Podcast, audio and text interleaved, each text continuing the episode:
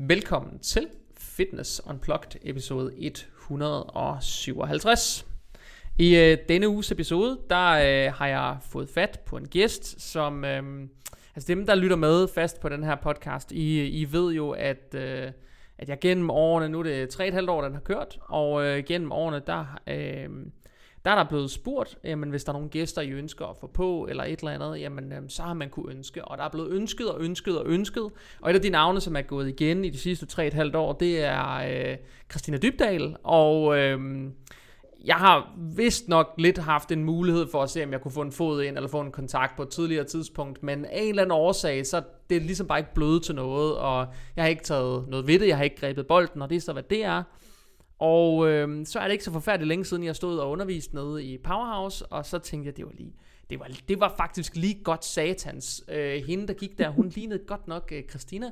Og øh, da, da jeg så vendte mig om, så må jeg til min forbavselse at se, at det var det. Så jeg tænkte, at okay, jamen, hvis ikke det så skal være nu, så ved jeg ikke, hvornår det skal være. Så jeg skrev øh, en besked og håbede, at der kom noget svar. Det gjorde det relativt hurtigt. Så øh, uden at ville bruge for meget øh, introduktionstid, så tror jeg egentlig bare, at jeg vil sige velkommen til Christina. Mange tak skal du have. Det, er, altså, det var jo lidt et sats faktisk at prøve at skrive til dig, fordi at, og jeg vidste ikke engang, om du brugte din Instagram med overhovedet. Uh, det er jo ikke sådan helt vildt meget, der bliver lagt op, og du ved, jeg tænkte, nå jamen, hvad fanden, altså jeg prøver, du ved, de der DM's nogle gange, så strander man altså bare sådan helt i bunden et eller andet sted, ja. ikke? Men, uh, det er der det gik... også mange, der gør, men ja. uh, det, det er det der, fordi jeg er lidt on-off på sociale medier, det kører sådan lidt, ah, i perioder. Jeg har aldrig rigtig været så meget til sociale medier, for at være helt ærlig. Du, øhm, du er muligvis også vokset lidt op i en tid, hvor du sådan, det er lidt før sociale ja, medier. Ja, det er rigtigt. Det er det. Og så har jeg lidt svært ved det der sociale medier, fordi jeg synes, det bliver brugt meget som, det er ikke så, det er ikke så autentisk. Altså de fleste, de giver Nej. et billede af noget, som ikke er helt er, som det skal være, rigtigt. eller som det rigtigt er. Ja, rigtigt. Og det har jeg lidt svært ved. Det er, det er noget af det, som jeg ikke, jeg ikke arbejder så godt med. Jeg skulle lige til at sige, at jeg har faktisk så sent som i sidste uge siddet og randet over det der med, at at jeg er træt af egentlig sådan, bund, sådan grundtræt af sociale medier, ja. fordi det er ikke ja. sådan, man skal hele tiden gøre noget ekstraordinært for at være på toppen af algoritmen og blive ja. eksponeret rigtigt, og man skal egentlig dele en masse indhold, som man ikke rigtig selv ser værdi i, bare for at være med, altså, ja. Øh, ja. Og, og de rigtig værdifulde opslag, de får på den måde slet ikke det reach, de kunne, fordi at de drukner mm. ligesom i alt muligt fyld, som kommer alle mulige ja. steder fra, fordi alle skal være med, og det er faktisk lidt ja. træls. Ja. Øh. Det, det, det synes jeg også, fordi du kan godt have en masse godt på hjertet, og, men det skal helst komme sammen med et eller andet, for du, du ved, sex sælger og alle de der ting, og jeg har aldrig rigtig været den person, der gider at sælge mig selv den, den vej. Nej. Så det er sådan, altså, man skal finde den der balance, og jeg er en sportspige, altså længere er den ikke, og jeg er meget sådan i, i the moment, og det som jeg gør, det gør jeg, og så glemmer jeg at skulle optage det. det er, men det er, det er også bare sådan, jeg tror, jeg tror også, det er det der med den der generation, fordi dem, der som er 20 år yngre eller et eller andet, de er jo blevet født nærmest med en mobiltelefon i hånden, ikke? Altså, det er bare noget andet. Ja, øhm. det er det helt sikkert. Det er det. Og så har jeg det bare sådan lidt, altså, jeg ved det ikke, altså, det er, det er meget sådan, så ja, det er det der, når jeg er i noget, så er det meget, og så glemmer jeg sgu det der med min telefon, og så er det, du ved, for eksempel i træning og sådan noget, så skal det optages, men jeg vil hellere bare fise rundt og gøre det, som jeg har lyst til. Ja, det kan jeg godt forstå. Ja. Jeg blev faktisk lidt øh, skuffet, Christina, ikke over dig, men øh, at, at den pige, jeg stod og trænede, er, hun, er sådan, hun er sådan slut 20'erne. Ja. Og så jeg, jeg siger bare til hende sådan forsigtigt, så siger er du klar over, hvem det der det er? Så kigger hun bare på mig som om, altså hvem, hvem skulle det være? Altså, hvor jeg bare sådan, hold kæft, det skuffede mig, altså det skuffede ja. mig så meget. Hvad kan der? og du ved, jeg kan godt have det sådan, også hvis det ved, der er en eller anden messe, eller man sådan går rundt et eller andet sted, og man tænker, sådan, sådan hvad er oddsene her, hvor møde øh, dig eller dig, ikke? Altså man bare sådan, mm. og folk de står bare og glor på dem, som om de er en lavalarm, bare sådan tænker, hvem ja. fanden er det, og hvorfor, ikke? Og sådan, det kan godt sådan skuffe mig sådan helt ind i knoglerne, at man ikke sådan er opdateret på, hvem er folk, og hvorfor, og hvor kommer de fra, og det ved, mm. sådan, men det der sådan med at kunne det historik på atleter, og sådan følge med i, hvad sker der, og sådan, ja. det er der bare ikke rigtig nogen, der gør. Altså, Nej, det, det, det skal ikke ske. Det er Nej, så underligt. Det, det er sådan det sidste nye, og hvad der lige er, og man kan sige, jeg har jo været væk i mange år. Ja. Så derfor så har det været, ja, hvis det er i USA, ja, så oplevede jeg det rigtig meget. Men men fordi nu jeg har, fordi jeg var væk i en årrække på otte år, øh, hvor jeg egentlig var på mit højeste, kan man sige, ikke? Der, øh, der, der var det jo ligesom så folk herhjemme, jamen, så var det ligesom dem danskere og sådan noget, de ligesom fulgte noget mere, ikke? Øhm, Men jeg skulle lige så sige, hvor, hvor mange gange er du blevet stoppet øh, på gaden eller i Fitness World for at være Christina Dybdal? Faktisk et par gange. Okay, Men det er okay sket, så det er sket. Ja, jeg er blevet god. Jeg er blevet genkendt flere steder. Ja. Okay, sjovt nok. men, øh, men ikke Fitness World er det ikke så voldsomt. Der er det mere, at folk bare står og siger, ej, jeg vil gerne se ud som dig. Nå, okay, tak. Det er meget pænt dig. Ja, og de, ja. skulle, og de skulle bare vide på en eller anden måde, ikke? Ja. de skulle bare vide, det er næsten ikke noget arbejde bag. Okay, jamen jeg er jo nødt til på en eller anden måde, altså jeg har det jo sådan, at du ved, jeg kan jo huske dengang jeg selv var kompetitiv og synes det var fedt. Altså det mhm. er ni år siden eller sådan et eller andet. Jeg synes mm. det var, den del var sjov, ikke? Der var du ja. jo sådan virkelig langt fremme. Jeg tror det har været lige ja. omkring det skifte faktisk. De der 20 ja. 20 12 13 14 stykker. Ja. Det har været det omkring det, det, det, det skifte, ikke? Ja. Det gjorde jeg i 14. Uh, så det har været lige det skift der, ikke? Ja, og du fik, dit, du fik, dit, du fik et pro-kort på sådan lidt ja. anderledes vis, ikke? Øh... Nej, det var faktisk fordi, at jeg havde egentlig, det, det fik jeg, fordi at jeg rent faktisk vandt Arnold. Det gjorde jeg ikke, fordi det var noget med, at det skulle, altså vi begge to øh, fik det. Men det var så meningen, at jeg skulle have haft det, fordi jeg var placeret, som jeg var, til Arnold okay. i øh, Ohio. Og så øh, skrev vi til den, øh, til, øh, hvad hedder det, præsidenten, mm-hmm. IFV-præsidenten i øh, selvfølgelig Europa. Og så fik jeg mit pro-kort Bare sådan så, videre? Ja, nej, nej. Altså, de skulle selvfølgelig have godkendelser for, og alle de der ting i forhold til mine øh, resultater og alle de der ting. Og så, og så fik jeg mit pro-kort, fordi ja. på grund af mine resultater. Jeg faktisk skulle til at sige, at han har ellers godt nok været i vælten for at være sådan en type, som selv hvis folk har vundet både 2, 3 og 4 VM'er, så, så kommer de til at betale ved kasse 1, hvis de vil have det pro-kort der. De får ja. det ikke bare. Ja. Nej, der var, ikke, der var ikke nogen problemer, men han var også meget... Øh, altså han var, jeg har jo selv mødt ham, Øhm, fordi jeg var på, hvad skal man sige, den, den der øh, kendte liste, da jeg stillede op til Arnold Europa. Ja. Øhm, og der mødte jeg ham rent faktisk. Mm. Og så, så han vidste egentlig, hvem jeg var. Så det var egentlig lidt, altså han har jo bare øh, fuldt med, eller jeg ved det ikke. Okay. Så det var egentlig ikke noget problem, fordi han, han kunne se, at jeg havde ligesom givet de resultater, der skulle ja. til i forhold til, og jeg slog flere igennem alle de der øh, øh, Lotte Cup og alle de der Grand Prix'er, jeg var med til, som mm. var verdensmester selv. Altså, så det var sådan lidt, ja. Ja, jeg kan huske, at der var det split mellem, øh, da NPC trak sig fra det, der hedder, hed IFBB i, i Europa, ja. at ja. Der, der var virkelig mange grimme historier med, hvordan han ikke ville give folk deres pro-kort, selvom de ja. egentlig havde vundet et VM, altså øh, flere overalls til VM og EM, og så mm-hmm. de fik bare ingenting. De kunne glemme det. Ja. Øhm, og, og det er jo sådan lidt, det er jo noget af det, som jeg kan huske, der, var, der har fyldt meget, altså i nyhedsstrømmen ja. i hvert fald på, i Europa, men det er ikke sikkert, at du har oplevet det øh, i USA, men herover har det fyldt meget, da det skifte skete, fordi at det var det, han egentlig var kendt for. At man ja. fik aldrig sin pro-kort. Man kunne, altså, han ja. ville hellere holde på atleterne. Ja, øhm, ja men det er, jo det er fedt. rigtigt. Altså, som amatør, men sådan var mange af forbundene generelt. Jeg havde ja. også lidt problemer med det danske forbund, indtil der blev ændret på tingene, fordi at der, var, der var det noget med i forhold til, at de ikke hele tiden kunne holde til, at jeg vandt alting. Jeg synes, de var irriterende. Så de prøvede at give mig karantæne for alt muligt mærkeligt, med ikke at møde op til en banket, efter jeg havde vundet nordisk og sådan nogle ting. Så, så ville de give mig to års karantæne for at stille op. Okay. Så jeg har oplevet lidt af hvert. Du har oplevet lidt af hvert. Okay, Men fedt nok. jeg vil sige, jeg har ikke haft nogen problemer med Rafael. Han har været, og det samme med, øh, med IFBB i Nej. USA, har heller ikke været noget problem. Ej, jeg skulle lige til at sige, jeg har sådan en fornemmelse af, med dem jeg kender, at når først man er pro, at så glider, ja. så glider tingene ligesom lidt på ja. en anden måde. Det gør det. Man ja. bliver behandlet på en anden måde, det er der ingen tvivl om. Ja. Nej, det er, sådan, øh, det er i hvert fald sådan, det er de historier, sådan, jeg får med, ja. det er, at så glider det bare anderledes. Ja, så er det, er det, Jamen, det gør det, okay. det. Det gør konkurrence også. Ja. Man bliver ja. behandlet på en anden måde, det er helt sikkert. Alright, men altså, du er jo, Altså, du har jo stillet op herhjemme, så altså, nu mødte jeg jo, øh, nu stod jeg jo og trænede med en, som ikke anede, hvem du var, så jeg tænker, ja. øh, hvornår begyndte du at stille op? Jeg stillede op første gang i 2003. Okay. Og så, hvornår øh, havde du den sidste konkurrence fitness. i, det var i Miss Fitness 2000, første gang, eller hvad? Uh, Miss Fitness, det var første gang, ja. Der var jeg med, det, det var i 2003, og så stillede jeg op til det et par gange, så brækkede jeg nakken, så kunne jeg ikke lave de der rutiner mere. Okay. Så var jeg ligesom overstået med det, så måtte jeg gå tilbage til body fitness eller figure. Jeg eller hvad skulle lige sige, at du har stillet op som det sidste, som amatør i figure eller body fitness, ikke? Uh, det gjorde jeg i Women's Fysik. Okay. Ja. Stadig som amatør? Der, ja, fordi det var der, hvor jeg til, til Arnold, øh, der, der vandt jeg jo som amatør øh, i øh, Women's Fysik.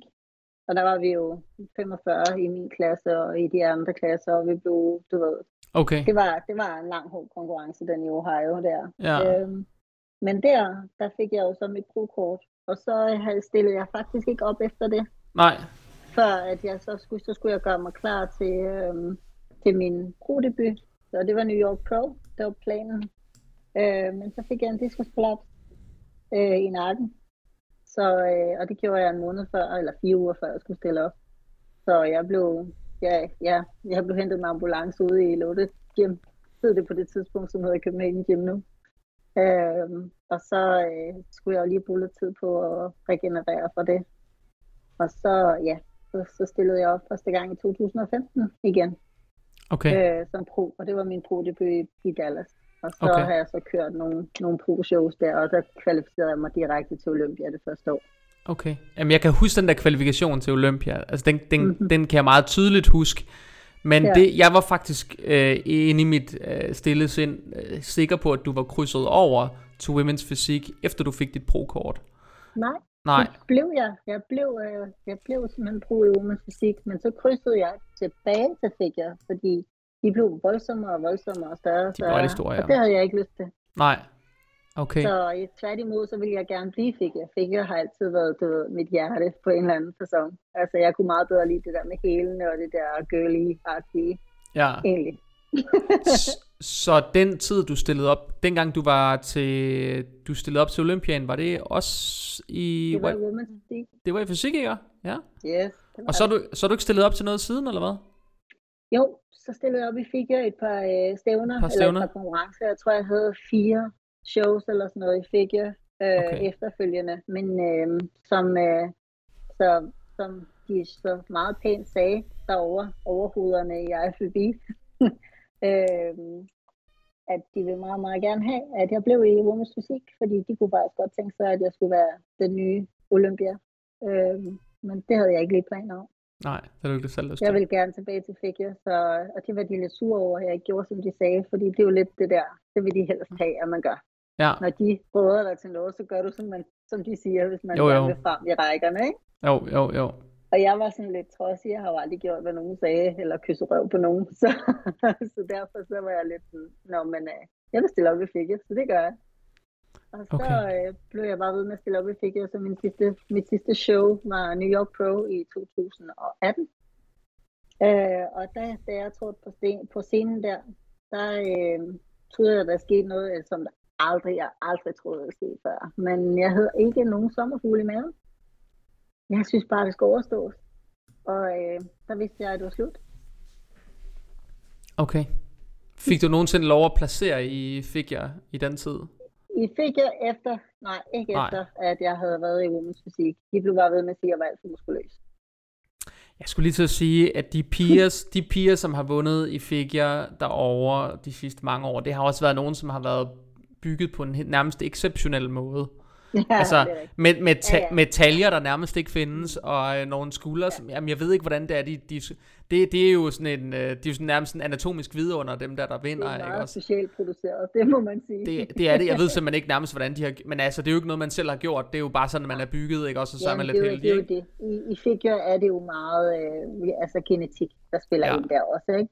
Jo, Altså, fordi du kan, du kan ikke rigtig posere dig væk fra, øh, hvis du har en lidt bredere talje, eller hvis du har en, li- hvad skal man sige, en lav øh, midtersektion. Altså, Ja. så, altså, hvis man er sådan lidt, lidt kort i overkroppen, ikke? jo, jo, jo. så det kan, så kan man ikke gøre så Og jeg har faktisk kort overkrop og lange ben, så det var lidt svært for mig i forhold til at holde min, min talje så itty bitty, fordi at jeg var lille i forvejen, plus at jeg er meget lille over talje, eller over hofterne. Ja, Så min talje, så det gør jo, at taljen ikke ser lige så lille ud, som den egentlig er. yes. Det gør det nemlig. Så Og det er sådan Ja. en ting, som... Altså indimellem, så har jeg jo selv fornøjelsen af at få lov til at hjælpe nogen med et eller andet, eller gøre noget. Men det er sådan en ting, som jeg har Mhm. prøvet at forklare gang på gang på gang, at når man sidder til indvejning til sådan et stævne, så kan man næsten se, når folk træder igennem døren, bare på måden, de er bygget på, mm. hvem der kommer til at placere i top og bund af de forskellige klasser. Fordi du ja. kan se det på den måde, øh, knoglestrukturen er, og hvordan mm. alting det hæfter, om, ja. om, om de, hvordan de kommer til at klare sig. Og det, mm. det tror jeg, der er nogen, der har lidt svært ved at acceptere, at det er sådan, det er, men der er altså bare mange ting, man ikke kan træne sig ud af. Øh. Det er det. Man skal, man skal være født med en genetisk gave, det er der slet ingen tvivl om, hvis man gerne vil langt. Og Nej. så derudover, så kommer det hårde arbejde, og det er der, du så kan skille dig fra. Hvis du så har en genetisk gave, samtidig med, at du gider at lave arbejdet, så, øh, så kommer man langt. Så kommer man langt. Ja. Alright.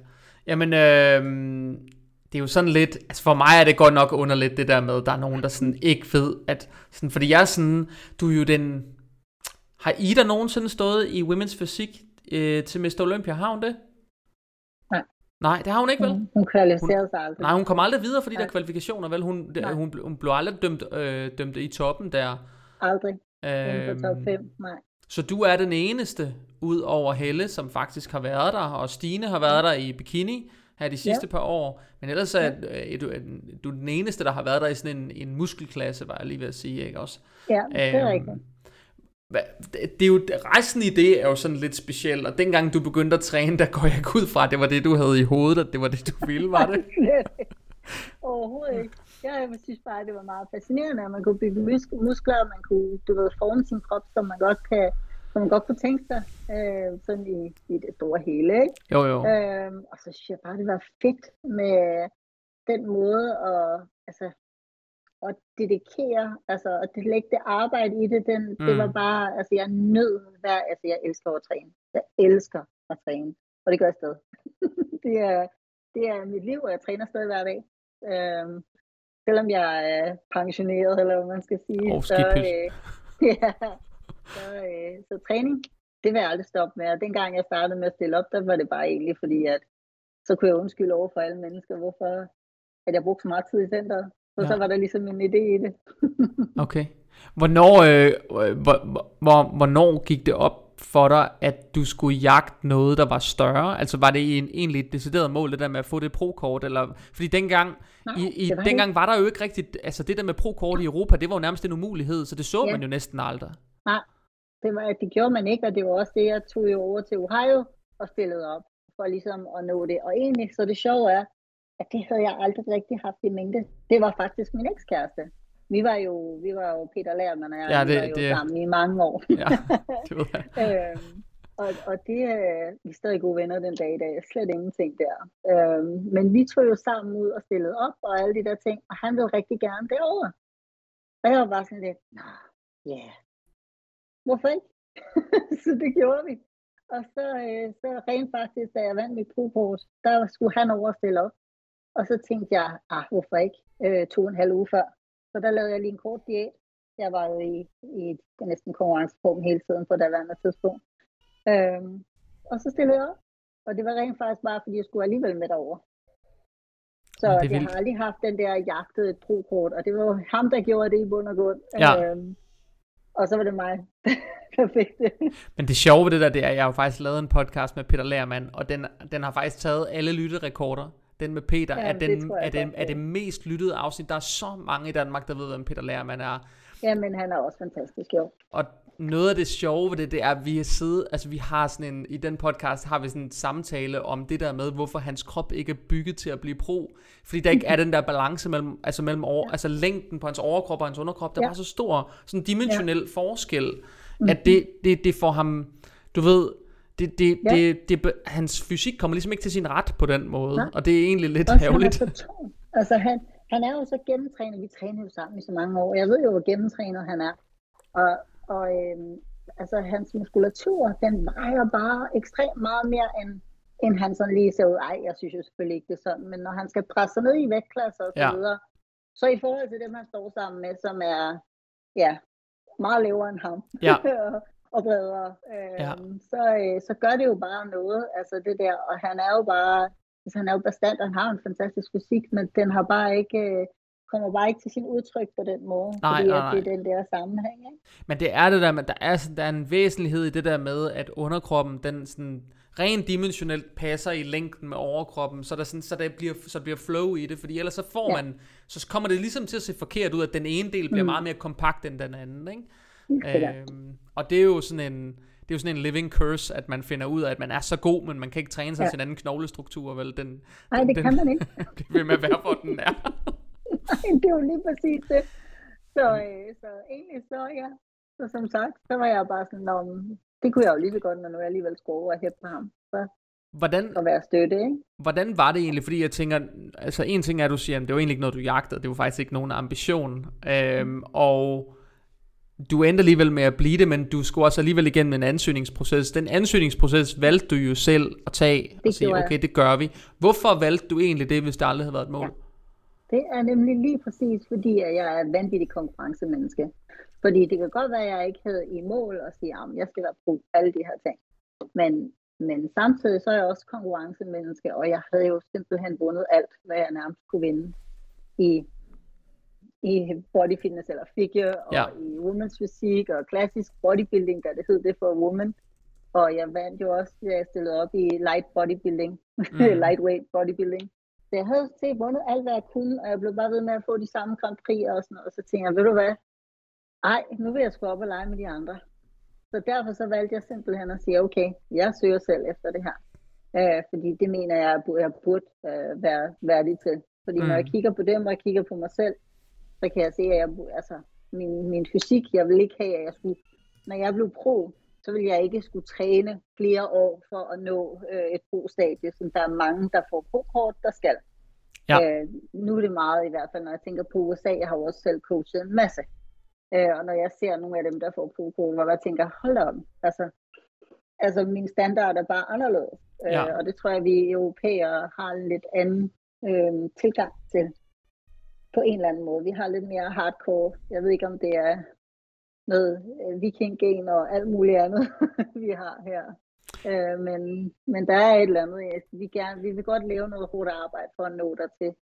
Nu, ikke for at tale dårligt amerikanerne, men, men de vil rigtig gerne finde en let vej, og så alligevel opnå resultaterne. Ja.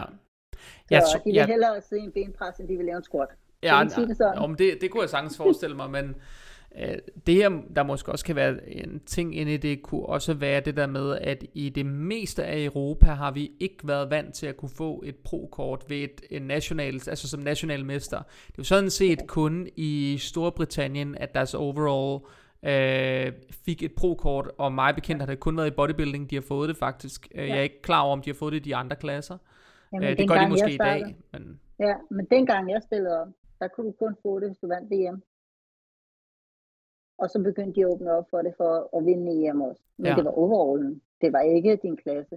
Men det der jo har været forskellen, det er jo nok, at de i USA allerede på et relativt tidligt tidspunkt, måske sådan noget, lyst til at sige sådan noget 2012, 13, begyndte med, ja. Ja. at hvis du var top 3 til et eller andet ja, Ja, øh, så- stævne, så fik du, og top 2 og så videre. Ja. Og så var det jo pludselig ikke kun nationals, så var det også North American, så det var USA, så du ved. Og, og da de, altså, hvis jeg husker rigtigt, så er der nogle klasser, hvor der både var nummer 3, 4, 5, der fik, altså så lige pludselig, så er det jo gået fra at være, at ingen var proer, til at det var alle Ja. mands eje, ikke? Ja, ja men det Øhm. er rigtigt. Det blev meget sådan. Det oplevede man også ude i centrene, fordi førhen, når man kom i USA, også når jeg kom til det Mekade og altså der i Venice Beach og sådan noget, så trænede jeg gratis, fordi jeg var pro. Men efter det her to, to øh, hvad skal man sige, to, jeg tror det skete i 2013 eller 2014 eller sådan noget, så stoppede de bare fuldstændig for det. Fordi at øh, der var bare alt for mange, der havde fået pro-kort, og de kunne ikke se, hvem der var pro og hvem der ikke var pro, så de Nej. var nødt til sådan at skære hårdt ned. Det er, jo også, Øhm. det, det er jo også lidt noget af det, altså selv været der, i, øh, når man har været der i, i Venice Gold Speech, er et Ja. meget specielt center i øvrigt at træne i. Øh, fordi der er, der er, jeg har aldrig været et sted med så meget forskelligt udstyr pakket sammen. Nej. Øh, men, men der er sådan en meget speciel atmosfære, og øh, man kan godt mærke, at, at dem, der er der, som træner på et højere niveau, de, de, øh, dem, dem er der en større repræsentation af, i hvert fald hvis man kommer på den rigtige tid af dagen. Ikke?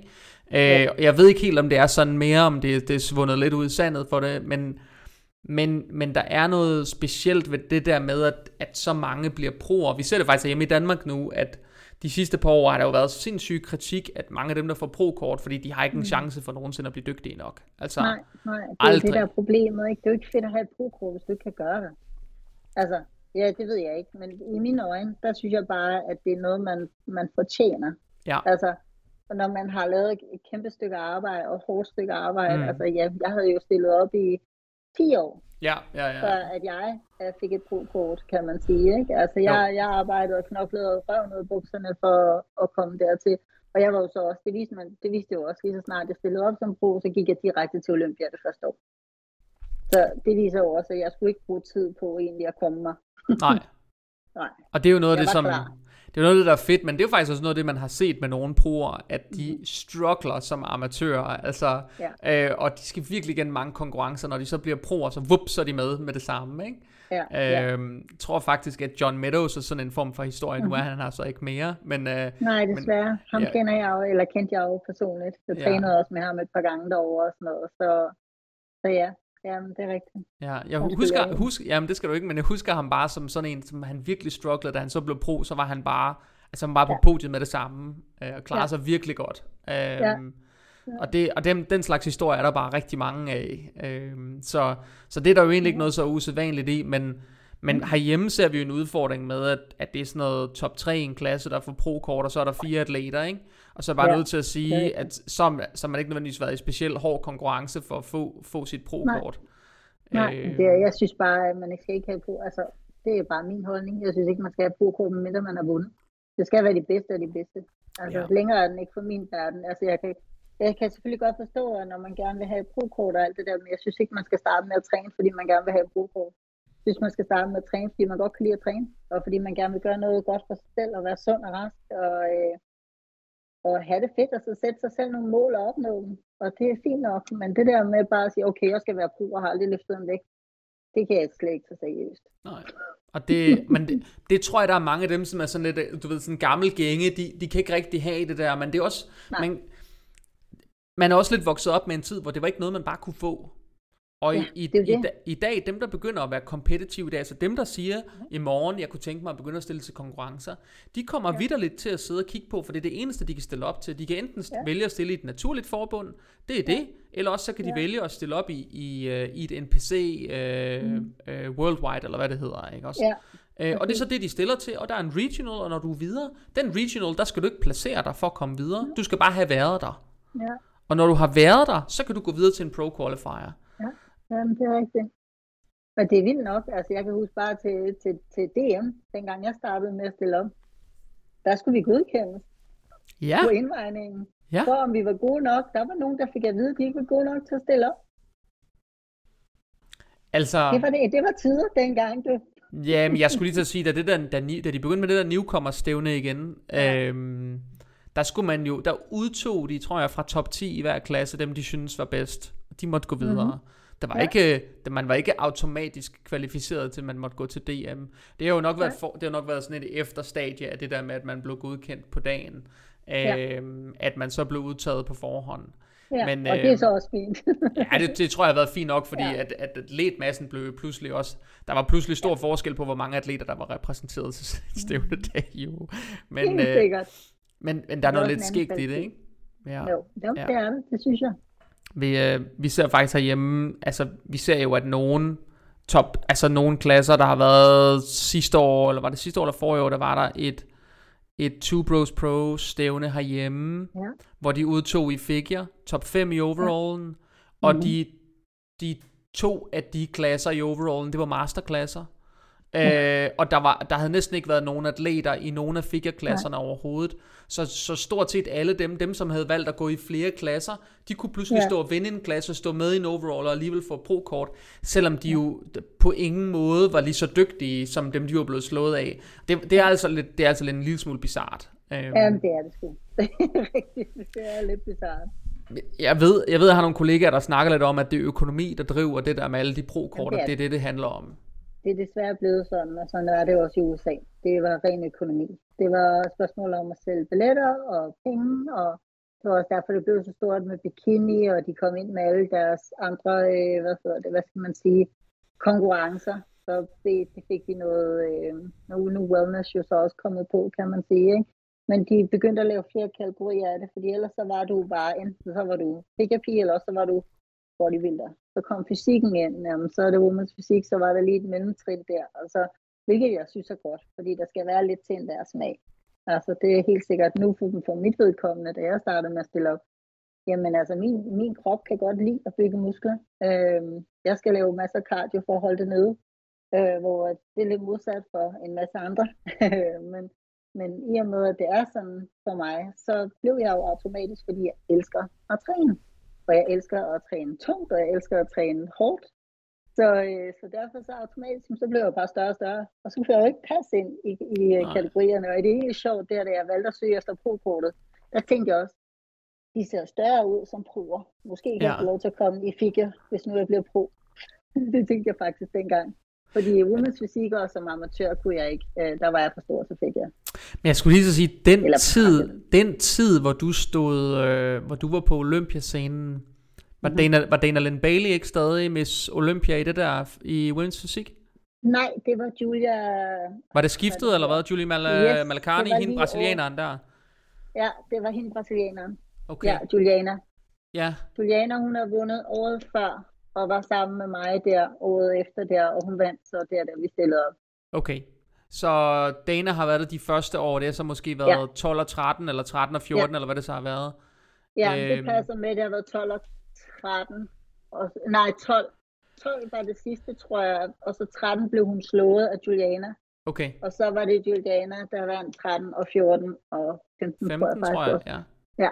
Ja, hun så... var det lige en 3-4 år der. Eller 15 gjorde hun, for det var der, jeg var der. Så hun, men hun havde vundet året før også. Okay. Ja, fordi ja. noget af det, som jeg sådan tænker på, når du snakker om det der med, at du nemt kunne bygge muskelmasse, og er mon stor nok. Jeg synes jo, jeg hører det meget fra dem, som faktisk er gode amatører i Danmark, når de tænker på det der med at forsøge at kvalificere sig og få deres pro-kort, hvor de så siger, men bagefter, så skal jeg nok bruge to-tre år på at blive stor nok. Mm. Æh, hvor jeg sådan, der er nogen, der er faktisk nogle amatører herhjemme i Danmark, som godt kunne have størrelse til sådan at, at være sådan, at, i hvert fald tæt på den, den uh, rammesætning, mm. man sådan kræver, ikke? Ja. Øhm, og du er ramt ind i det der women's fysik sådan lige før, at women's bodybuilding er blevet pillet af, er du ikke det? Ja. Hvor de pludselig det blev, blev noget blev, større. Det blev faktisk, ja, det blev faktisk pillet af lige efter. Ja. Øh, og så kom det jo så tilbage igen, fordi så begyndte alle women's fysik piger bare at blive mere og mere bodybuilder-agtige. Jeg skulle lige så sige, hvordan, hvordan var det at være i det? Prøv at her, jeg stod ude bagved backstage, og så nogle gange tænker jeg, kæft mand, hun kunne æde mig som en snack. Altså, jeg tænkte bare, jeg følte mig så lille, og så følte mig sådan helt forkert og malplaceret sammen med de der store kvinder, og jeg vandt jo over mange af dem. Men alligevel, det var også fordi, at min fysik var jo harmonisk og alle de der ting, ikke? Øhm, og dommerne kunne jo godt lide det der feminine look. Øh, så, så selvfølgelig så gjorde det noget, men når jeg stod sammen, så tænkte jeg bare, hold kæft mand, det ser jo helt vanvittigt ud. altså, jeg følte mig meget lille, og jeg følte mig egentlig sådan lidt, ah, jeg vil hellere tilbage til Altså det er jo noget af det, som jeg sådan, altså jeg kan huske, jeg undrede mig over, at man pillede det af, det der women's bodybuilding, fordi man havde jo mange, altså hvor skulle de gå hen? De kunne jo ikke gå nogen steder hen jo. Så det, det var jo sjovt at se det skifte, da de pludselig forsøgte at downsize en lille smule og kravle ned, fordi det betød jo, at den klasse, den blev splittet i to. Nogen, som ja. nærmest på den ene side stod og lignede lidt nogle, nogle lidt store gymnaster, og nogle andre, som mm-hmm. pludselig så meget voldsomme ud. Ikke? Men, ja. men det har jo betydet, at den, den klasse, den er, den er begyndt at bridge, så alle dem, som tidligere var lidt mindre, de er jo pludselig blevet større og hårdere, ja. og dem, som ja, var lidt større, de er blevet lidt mindre. Ikke? Øhm, mm-hmm.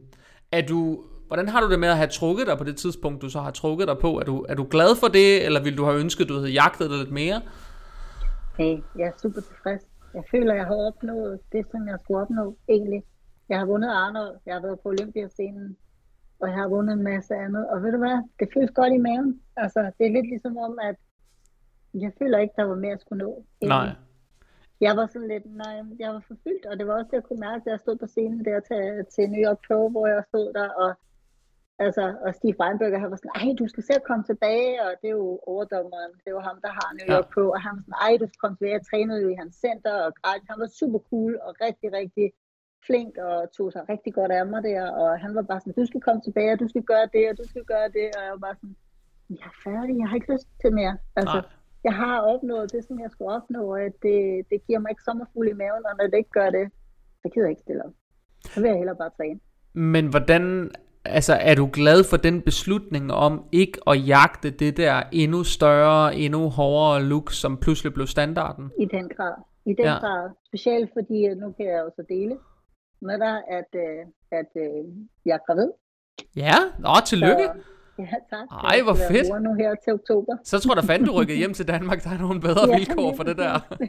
ja. Så blandt andet sådan nogle ting, det tror jeg ikke, der havde været mulighed for, hvis man skulle have gået så langt og været så hård, altså være så hård ved sin krop og, og lavet en masse ting, som man ikke kan gå tilbage fra. Jeg skulle lige til at sige, at altså, nogle af de der ting, altså jeg ser jo også nogle af de der cykluser, nogle af de der piger, de kører, og indimellem så bliver jeg jo også spurgt, Nå, hvad synes du om det, hvor jeg sådan tænker, jamen, jeg synes det skulle, det lyder lidt vildt nogle gange, at det der... øh, det er. Det, altså... det, det er synd, fordi de tænker ikke over, det kan godt være lige nu og her, og det er rigtig fedt, og alle de der ting, og så kan du komme nemmere til, til noget, eller at du kan se bedre ud, eller whatever. Men ved du hvad, det kan du også gøre ved langt arbejde. Altså alle de her ting, altså jeg har vundet så mange konkurrencer fuldstændig naturalt, og har aldrig nogensinde rørt noget op til de der, altså jeg har vundet DM og alle de der ting, der har jeg sgu aldrig rørt noget. Øh, så det kan sagtens lade sig gøre. Det er bare spørgsmål om hårdt arbejde, og ville det nok, og, og bruge tid nok på at nå dertil. Hvornår, øh, blev, hvornår blev det et tema? Det blev et tema, jeg blev pro. Okay, så der blev det simpelthen en ting, at du sagde, okay, ja. det, det, det, det, nu, det, nu er jeg nødt til det. Ja, Okay. Det tænkte jeg, at for at være med, fordi jeg er også konkurrencemenneske, så jeg vil jo ikke helt, men heldigvis så har jeg aldrig rigtig skulle særlig meget til i og med, at muskelmasse det bygger min krop gerne. Okay. Det gør den stadig gerne. Hvordan, jeg har øh, fastet alt muligt for at komme af med, ja. med muskelmasse. Det er sjovt, du skrev en sms til mig. Jeg foreslog en tidspunkt til op til den her podcast, så foreslog jeg en morgen, altså en ja. formiddag i øvrigt, ikke? op af en formiddag. Yes. Og så var der sådan, at øh, øh, det duer ikke, jeg træner fastende. Så sådan, træner fastende? Det må du sgu da, det sgu da ikke nu. træner du fastende? det har jeg altid gjort. Altid. Jeg kan ikke træne med mad i maven. Det er fandme det er, jeg har lavet min tungeste løft, hvor jeg squattede 405 pund. Øh, ja, det er sådan noget 160-agtigt kilo eller sådan noget? Ja, jeg er faktisk ikke 150-60 kilo? Ja, det er omkring. Ja, det er, det er i hvert fald deroppe omkring. Øh, jeg har squattet otte gange. Fuldstændig, og ingen mad. Jeg kan ikke. Hvis jeg har mad med maven, så kan jeg ikke. Det er fandme skægt. Så, ja. Okay. Så jeg spiser først efter jeg har trænet. så Arnold, Ja. Har du vundet naturligt? Arnold vandt jeg ikke naturligt. Det var Nej. der, hvor jeg... Det var det første, det var da du startede? Det var, yes. Okay. Må, må, hvad, start, hvad startede du med, var jeg lige vil sige, fordi du har stillet op i så mange år. Det var faktisk, ja. jeg havde glemt det der Arnold-stævne, og det er jeg lidt ked af. Det, jeg husker det sidste stævne som det der Oslo Grand Prix der. Øh, mm-hmm. Fordi det har været sådan umiddelbart før, så. Ja. Øh, ja. Det var det sidste, sådan jeg huskede. Og så kan ja. jeg huske de der stævner, øh, som i fysik, øh, som mm-hmm. pro, men ikke ja. kunne huske noget imellem. Så, så, så hvad, lag, hvad kastede du dig ud i den gang? Fordi jeg kan regne ud, det har været en relativt kort prep, der har været til det så. Ja, ja, ja, men jeg har jo aldrig rigtig kørt særlig hårdt på, eller meget af noget som helst. Jeg har Nej. kørt lidt af Navarre, og øh, lidt, lidt, øh, lidt øh, primbulan, og så øh, noget kæmpetrol. That's it. Okay, det har været det? Det har været det. Okay, og det er, ikke, det er aldrig blevet mere, når du har stået i women's fysik? Okay. Aldrig. Og fordi, det var kun op til konkurrencer. Fordi det der, det lyder jo som noget, som bikini-piger, de gør i dag. I know. Ja, ikke? det er derfor, Æh, jeg er helt overrasket over, hvad folk de gør med sig selv. Og det, Fordi det, du kan komme med meget med arbejde, hårdt arbejde. Altså, det vil ikke undre mig, at, at der er piger, som også oven i det der bruger øh, måske Nolvadex og halocysten, og øh, skulle sikkert en ting med. Jeg har endda set piger herhjemme på trend, som stillede op i bikini, ikke? hvor man er sådan, ej nu, ej, nu, ej, nu er det for vildt, ikke? Ja, men det, øh. det er skræmmende, for de ved ikke, hvad de gør ved deres krop. De tænker ikke over langsigtet. Nu for eksempel, man gerne vil have børn. Altså, ja. nu er jeg gravid, og jeg er ikke sikker på, at jeg nogensinde ville kunne være blevet gravid, hvis jeg havde gjort de ting med min krop. Det er ikke sikkert. Det er ikke sikkert, men det er, ja. også en, det er også en lidt sen graviditet, er det ikke det, Christina? Det er det, men der har ikke været plads i mit liv for nu. Nej, okay. Hvordan, hvor gammel er du er nu? Jeg er 42. Du er 42? Ja, okay. Okay, så det, så det er sådan... 42 i næste måned. Det er, sådan, det er en lidt sen graviditet, især en førstegangsgraviditet, ikke? Ja, jo, ja. helt sikkert. Helt sikkert. Er det, er det derfor, du rykker tilbage til Danmark? Ah, ja, det er blandt andet en af tingene. Okay. Det er jo lidt andet, lidt andet at, at få et barn her, end det er derovre. Øh, også med sikkerhed og sådan noget, også efter covid og alle sådan nogle ting. Der at være selvstændig og sådan noget. Det, du, at Danmark er en anden der. Vi har det sgu godt. Ja, så, Ja. så hvad, har, få- hvad, har fået dig, hvad har fået dig til, ud over det, at rykke til, tilbage til Danmark? For du har boet så i Min USA mand er i i... Min mand er fra Danmark. Ja, okay. Så Så er det, en, du, er det en, du har mødt derovre, eller hvad? øh, han kom over og hentede mig hjem. Han kom simpelthen og hentede dig hjem. Det gjorde han. Okay, det var sødt af ham. Ja, det var det. Oh, fint. Okay. Nu synes han, at jeg skulle komme hjem. Jeg har faktisk kendt ham hele mit liv. Okay. Øhm, han har været i min periferi i forhold til min familie og sådan nogle ting. Men, øh, men det har aldrig rigtig været sådan før nu. Okay. Så han kom over og hentede mig. Og så, øh, ja. Så nu skal vi have et barn. Wow. Er det, jeg skulle sige, er det, hvor langt er du? Jamen, øh, jeg er lige ved at være fire måneder henne. Så du ved, ved, ved du, om det bliver en dreng eller en pige? Det ved jeg ikke endnu. Det får jeg at vide i næste uge. I næste uge? Så er, du, så er du spændt, kan jeg regne ud. Ja, helt sikkert. Altså, jeg har, øh, jeg har selv en dreng på, øh, hvad er han, 15 måneder eller sådan noget nu. Åh, så fantastisk. det er, er altså en rigtig hyggelig størrelse, vil jeg bare lige sige. Det, det er virkelig Ja, skægt. Det kan jeg Øh, også forestille mig. også kaotisk, men også hyggeligt. Så Ja. ja, ja det, det er rigtig hyggeligt. Hvad er sådan... Øhm, jeg går ikke ud fra, at du skal stille op mere. Jeg tænker, den, den, det, det kapitel Nej. er lukket. Det er lukket. Nu skal jeg være mor. Hvad er sådan dit take egentlig på den måde, tingene kører på i dag i forhold til det her med IFBB? Fordi det er noget af det, som... Altså jeg er jo meget nysgerrig på måden, det har ændret sig på. En ting er, at det er blevet mere pengedrevet. Det er blevet meget tydeligt. Altså showsene ja. I hvert fald herhjemme, som for amatører ja. i det her NPC Worldwide. Man kan godt se, at, at det er nogle arrangører, som som skal tjene penge. Der er ikke gjort noget godt for publikum mere. Der er ikke lyssætningen i stævnerne. Nogle steder, det skulle bare halv lyset, de er tændt, og så et par enkelte lamper. Altså hele sådan produktionen omkring det, i hvert fald det, vi har været kendt, altså været kendt fra Danmark, ikke? og vi har måske Jo. været lidt godt vant, men det Meget. er, det, det er i Men- hvert men fald forsvundet. Ja. Øhm, og det, det kan jeg i hvert fald mærke på atleterne nu. Jeg er stadig, jeg er stadig sådan et rimelig stort netværk i det der amatørniveau. Det kan jeg mærke Ja. på mig, at der er mange, der, sådan, der, der er meget ked af og skuffet over, fordi det, det er en anden oplevelse. Øhm, Ja. Så det er ligesom en ting. Men allerede dengang DBFF eksisterede, der, der kom der et skift og nogle ryg, hvor, hvor det pludselig gik fra, og hvor doping gik fra at være en ting, der blev brugt, til en ting, der blev misbrugt. Øhm, Og det har ligesom taget skiftet yderligere efter øh, det Ja. her, øh, efter det skiftede forbund. Øhm, og det ser lidt anderledes ud, synes jeg i hvert fald. Om det er så Ja, drevet af det ene eller det andet, det ved jeg ikke. Men hvad er sådan de, hele dit take på hele det, sådan, det skifte, der er opstået der? Ja, det er sgu, ja, det, mit take på det er egentlig, at jeg synes, det er synd, at det har mistet den der kvalitet. Altså, det er blevet mere kvantitet i forhold til kvalitet, sådan som jeg ser på det.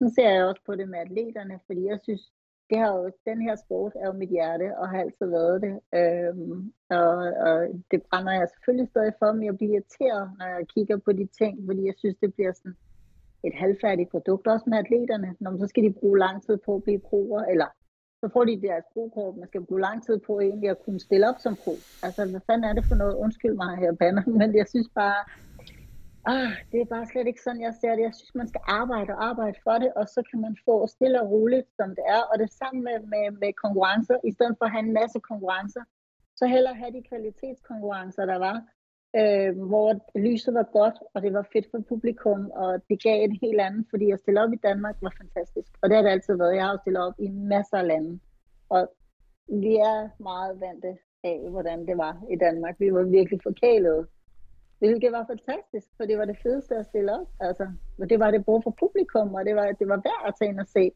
Altså, nu er det jo ikke fedt at være publikum nogen steder, Nej. fordi det er bare, det er bare sådan noget, øh, det skal bare overstås. Det er bare penge. Altså, og folk, de skal have deres pladser og så videre, ikke? Altså, det er lidt ligesom, jeg synes, det er synd, at det har mistet sin kvalitet på en eller anden måde. Ikke at sige, fordi jeg ved jo, at der er masser, der stiller op og synes, det er det fedeste, og det er slet ikke det, og det kan jeg også godt forstå, for jeg elskede det. Og jeg, altså, jeg vil aldrig have været foruden, og jeg vil, altså, jeg er forfyldt, men ellers hvis, ellers, hvis ikke jeg var det, så ville jeg stadig stille op. Ja, ja, ja. Okay. Så, så jeg synes, det er synd. Jeg synes, det er synd, det har mistet. Jeg synes, det er blevet mere kvantitet i stedet for kvalitet. Hvad er sådan, hvad er sådan dit take på hele den her sådan hele den her del med udvidelsen eller brugen af sådan præstationsfremmende midler, det er, der, er der er altså nogle ting, der har ændret sig. Og der ja. er også noget i det, nu ser vi det ikke så meget i Europa, men vi hører om rigtig mange amerikanske profer, som er sådan helt på toppen, som, jeg var lige ved at sige, de falder som fluer, ikke? Det vil være bare dansk udtryk, fordi de, de, de dør simpelthen i en alt for tidlig alder, alt for hyppigt. Jamen, det er rigtig hårdt at se, fordi nu også, jeg har jo været i USA, og jeg har været altså, personligt ven med, med Sean Roden, øh, som også kickboard, øh, og så øh, ja, John Wells også. Altså, så, der er mange, hvor jeg sådan, ligesom ser, at det bare det folk, jeg kender, og jeg egentlig kender rigtig, rigtig godt, der bare dør.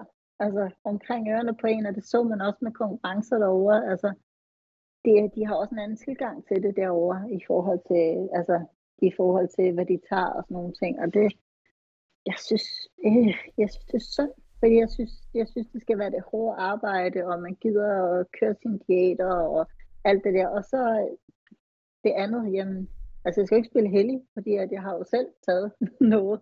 Jo jo, bevares. Sådan, øhm, for at opnå de resultater, fordi det var alt, jeg ville dengang.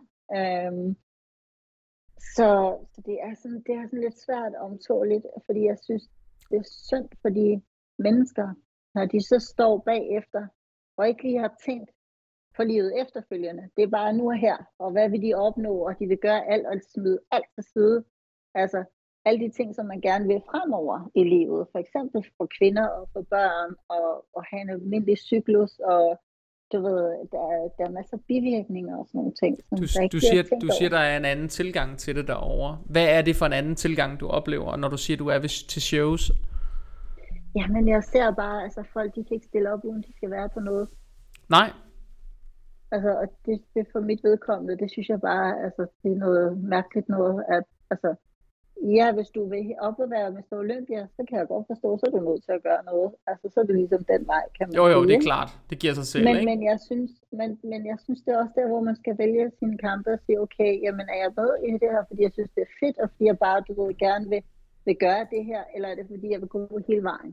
Mm. Hvis du går hele vejen, så ved du, når så er der ikke så meget at gøre, så er du nødt til ligesom at tage et valg og sige, ja. okay, når, så er der noget, der skal til. Øh, men, men man behøver ikke at starte med det. Nej. Man kan starte med at se, hvad kan du gøre naturligt?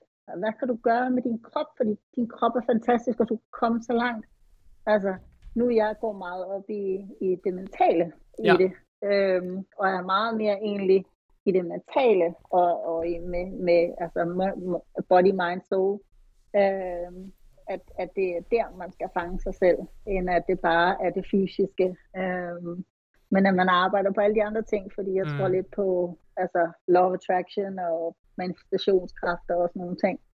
Uh, så jeg tror lidt på, at, at du kan gøre rigtig meget, hvis du er i det rigtige mindset, og hvis du egentlig passer godt på dig selv.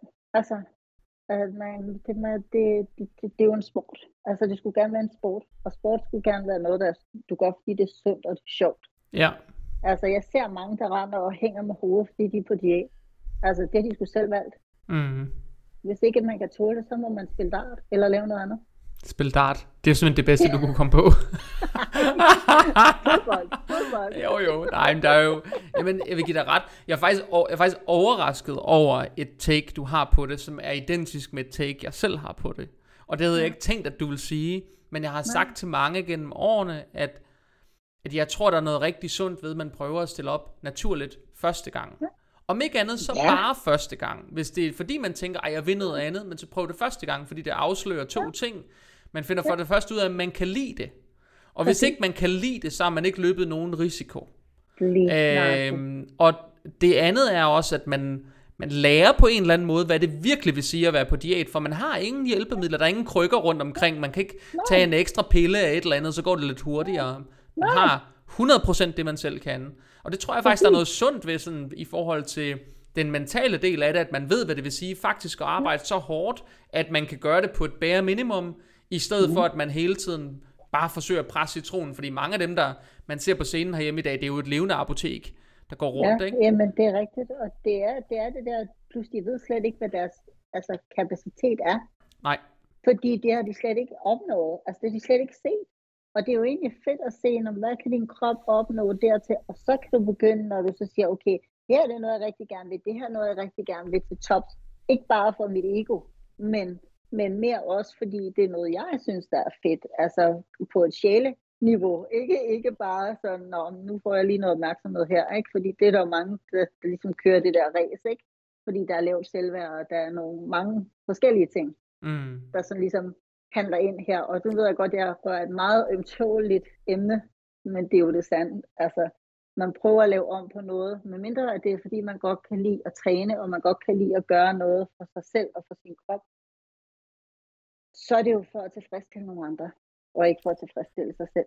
Ja, men er måske i hvert fald nok nødt til at have altså, og komme til den erkendelse, at de fleste, der stiller op i det her, de forsøger at kompensere for et eller andet. Altså de har på et eller andet tidspunkt haft det svært, eller har det svært med dem selv på en eller anden måde. Altså der er jo et eller andet, der sætter dem i gang med at forsøge at lave sig selv så meget om, for hvis de var tilfredse, så, så gjorde de det jo ikke. Nej, og det er det, jeg mener. Altså, fordi at jeg, jeg, jeg peger ikke fingre efter nogen. Jeg nej, var nej. selv, du ved, jeg var selv, jeg kendte ikke selv til, hvem jeg var, og hvad jeg gerne ville på, den, på det tidspunkt, at da jeg startede med at konkurrere jeg var bare kropsfascineret. Jeg ville gerne, jeg var aldrig tilfreds med, hvordan jeg selv så ud. Så det var virkelig meget sjovt, men det var sådan, det var. Var det, det, der, var, var det det, der fik dig i gang med det, at du ikke var tilfreds med, hvordan du så ud? Jamen helt sikkert, jeg startede, altså da jeg startede med at stille op, der kommer jeg fra et sted, hvor jeg havde anoreksi. Okay. Øh, og så begyndte jeg simpelthen at stille op. Øhm, det kan man sige, det reddede mit liv, for det var en kontrol, men en kontrol på en anden måde, og fordi jeg er så konkurrencemenneske og viljemindet, øh, så, lod, så tog det simpelthen over for det, og så kom jeg simpelthen ud af det andet, 100%. Kan du stadig mærke det? At du har haft jeg anoreksi? Jeg for jeg har det godt i dag. ja, kan du... jeg, har ikke, jeg har ikke de issues mere, når jeg spiser præcis, som det passer mig. du har ikke nogen gange sådan en tanke om, ej, hvis jeg tager, spiser den her, så skal jeg op og lave cardio i morgen tidlig, eller hvis jeg gør det her, så skal jeg... Der er slet ingenting tilbage? Overhovedet ikke. Okay. Altså, Uh, men jeg har en helt anden tilgang til det, fordi jeg er blevet ven med maden. Mm. Hvor førhen, der var det min fjende. Altså, der er jo en lidt, der er jo en lidt sjov ting ved det der med, at folk, der har spiseforstyrrelser, de erstatter deres spiseforstyrrelser med, noget, med en anden form for kon, det er jo, altså, kontrolforstyrrelse i virkeligheden, ja, ikke? helt sikkert. Uh, det var det, jeg gjorde. Ja, men det virkede en til en. Men det var sundt for mig, fordi at hvis jeg ikke havde gjort det, så havde jeg måske ikke siddet her i dag. Nej. Med min vilje og min kontrol, så tror jeg nok ikke, jeg havde faktisk. Det reddede okay. mit liv på en eller anden fasong. Hvad skal du, hvad skal du lave i Danmark nu, egentlig? Jamen, jeg skal faktisk... jeg har jo lavet en masse, jeg har læst en masse psykologi, mens jeg har været i USA, og har, øh, har lavet en masse mindfulness, og øh, har arbejdet meget med yoga, meditation og alt muligt andet. Så det er en helt anden balance øh, som jeg kommer ind med nu. Men jeg kunne faktisk godt tænke mig at coache folk igen. Okay. Men med, et andet, med, med et andet mindset. Altså, hvor de finder, hvor jeg går ind og arbejder med deres selvværd og bygger dem op som person, i stedet for, og så kommer det med kroppen som en sidegevinst.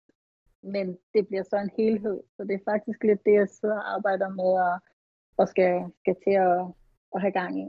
Okay, så du skal ud og fysisk, at du skal ud, du skal ud og lave mental coaching for folk, eller hvad? Eller skal du, er det sådan en kombina- kombineret ting? Det er en kombi, det er en kombi ja. fordi jeg ved jo også, jeg, er jo også, jeg ved også, hvor man laver kost og træning og alle de andre ting. Det har jeg jo også uddannelse af. Så, okay. Øh, så jeg vil lave sådan en kombi, og så vil jeg kunne give folk nogle meditationer også i forhold til stress og alle sådan nogle ting. Så det bliver sådan lidt anden, øh, et andet, et andet game. Okay, hvornår går du i luften med det? Jamen, øh, det var meningen, jeg skulle have været i luften med det nu, men så blev jeg gravid. Jamen, det, derfor kan man jo godt passe et stykke arbejde, selvom man er gravid jo. Prøv at høre her. Det er i den grad også meningen. Øh, men jeg har været rigtig, rigtig syg, mens jeg har været gravid her. No. Øh, til at starte med faktisk. Jeg har været øh, meget præget af kvalme og øh, svimmelhed, fordi jeg har jo faktisk stofskiftesygdom. Ja. Yeah. Så øh, jeg har rent faktisk Hashimoto. Ja. Yeah. Hvilket er, ja, hvilket er, at mit stofskifte egentlig ikke virker. Ja. Øh, min, mor, min mor har også stofskifte øh, problemer og får også medicin. Og det fandt de ud af, mens jeg faktisk var i USA, at jeg også har. Jeg skulle lige til at sige, hvor, hvordan, er du, hvordan har du fungeret så godt med konkurrencer, hvis du har haft så lavt stofskifte? Fordi jeg er så sindssygt hardcore ved mig selv. Okay. det er simpelthen derfor, det kan jeg ærligt sige. Altså, når jeg sætter mig noget for, så gør jeg det. Men det har ikke... Altså, det Skal ikke... sige, du har ikke haft de nemmeste kår med det der? Det giver, Det det, har mu- jeg ikke. det giver muligvis også mening, hvorfor du beskriver det der med, at, at din krop vil blive ved med at bygge muskler på. Fordi ja. Ja. stofskiftehormonet er jo egentlig, øh, det er jo egentlig et katabolt hormon, ikke? Også, så det er jo muskelnedbrydende. sikkert. så har man Ja. det pludselig ikke til stede, så vil man jo i virkeligheden, øh, Ja. som burde man i teorien i hvert fald kunne vokse større, ikke? Det er øh, det er jo sådan en form for sådan en, det er jo sådan en form for modvægt i sådan hele den hormonelle balance. Mm.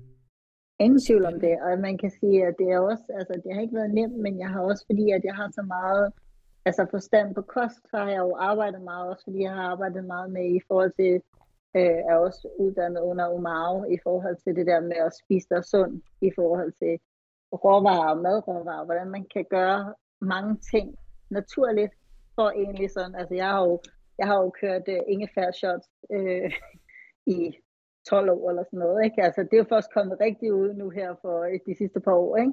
Men alle de der juicer og alt sådan noget, det har jeg jo gjort i mange, mange år. Så alle sådan nogle ting har jeg jo gjort for ligesom at kompensere for det.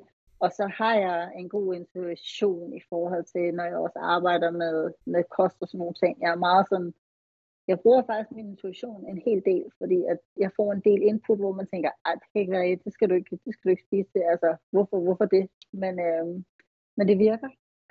okay. så, Nogle, Øh, nogle gange er det jo også bare sådan, at ting virker, uden at man nødvendigvis lige kan forklare sig selv præcist, hvorfor det virker. Man finder bare ud af, at det virker, og så holder man lidt fast i det, ikke? jo, jo, selvfølgelig. Men kroppen ændrer sig jo hele tiden. Den har jo også rytmer. Ja, Øh, og derfor så er det et spørgsmål om at være i en tun med sin krop og forstå sin krop. Øhm, og så arbejde med den ud fra det, og det er også derfor, jeg sådan i forhold til, når jeg laver kost og sådan noget, jeg laver kun individuelle kostprogrammer, fordi at det er meget specificeret, specificeret til den enkelte person. Altså, jeg, er jo også, jeg laver også fasting og sådan nogle ting. Altså, det, det er sådan lidt afhængigt af, det er ikke alle mennesker, der har brug for det, men, men nogen har, og vi er meget forskellige. Så jeg fungerer rigtig godt selv med fasting. jeg skulle lige så sige, at, at øh, Morten Elsø, ah, det ved jeg ikke, om, kender du ham? Mm-hmm. Han har sådan et sjovt Ja. take på det der med øh, intermittent fasting, hvor han Mhm. siger, at sådan, altså, det, er jo ikke, det er jo ikke bedre end noget andet. Øh, det, det, det forbedrer de samme sådan, øh, parametre i forhold til ja. sundhed, som man kan se ved alle andre koncepter, der skaber vægttab. Hvis det her skaber Okay. vægttab, så for, forbedrer det de samme parametre. Men det, der er interessant ja. ved det, det er, at for dem, hvor det virker bedst, det er dem, der er i en eller anden form for døgnrytme, hvor det passer ind at faste en del af døgnet, fordi de måske sidder og fordyber sig i et eller andet emne, de arbejder ja. virkelig mange timer med noget, eller hvad det nu er. Ja. Så, så, så det er jo også det der med ligesom at finde den, finde den model, altså den approach, som passer til den måde, man lever sit liv på, og måske ikke, så, Præcis. måske ikke så meget andet. Nej, jamen det er helt sikkert. Og sådan er det også med kost. Der er nogle ting, hvor folk siger, ej, det skal du ikke spise, hvis du skal tabe dig. Og så er der altså nogle mennesker, det fungerer fuldstændig fantastisk for dem at spise. Og de taber sig fint. Ikke? Ja. Altså, det er jo det, vi er alle sammen unikke, og derfor så har vi også brug for noget unikt. Øhm, sådan har jeg egentlig altid været, og det er også bare det udgangspunkt, jeg har taget af mig selv. Og så har jeg jo brugt mig selv som lidt som prøveklud i forhold til alle de her ting. Så, øh, så det er, ja. Så det var Spændende. planen også at, at komme ud med det, og nu, nu er jeg jo så i Aarhus, så, så nu bliver det jo selvfølgelig lavere online. Men, Jeg skulle, øh, jeg skulle lige til at sige, det der med at lande i Aarhus, du, har du ikke boet det meste af dit liv i København? København. Eller det hvad? har jeg nemlig. Hvordan er, det, hvordan er det at være kommet til fastlandet? Fordi det er sådan en... Jeg, altså, jeg kender mange jyder, som når de tager til København, så bliver de ligesom modtaget på en speciel måde. At sådan, at det sådan, men hvordan er det sådan, at, sådan, nu er du jo ikke, nu er du ikke, øh, måske ikke ærke, helt ærke københavner mere, men hvordan er det at komme til Aarhus? Hvordan er det til sådan, hvordan er kontrasten? Jamen egentlig så, øh, så har kontrasten egentlig, jeg synes faktisk, det har været lidt rart.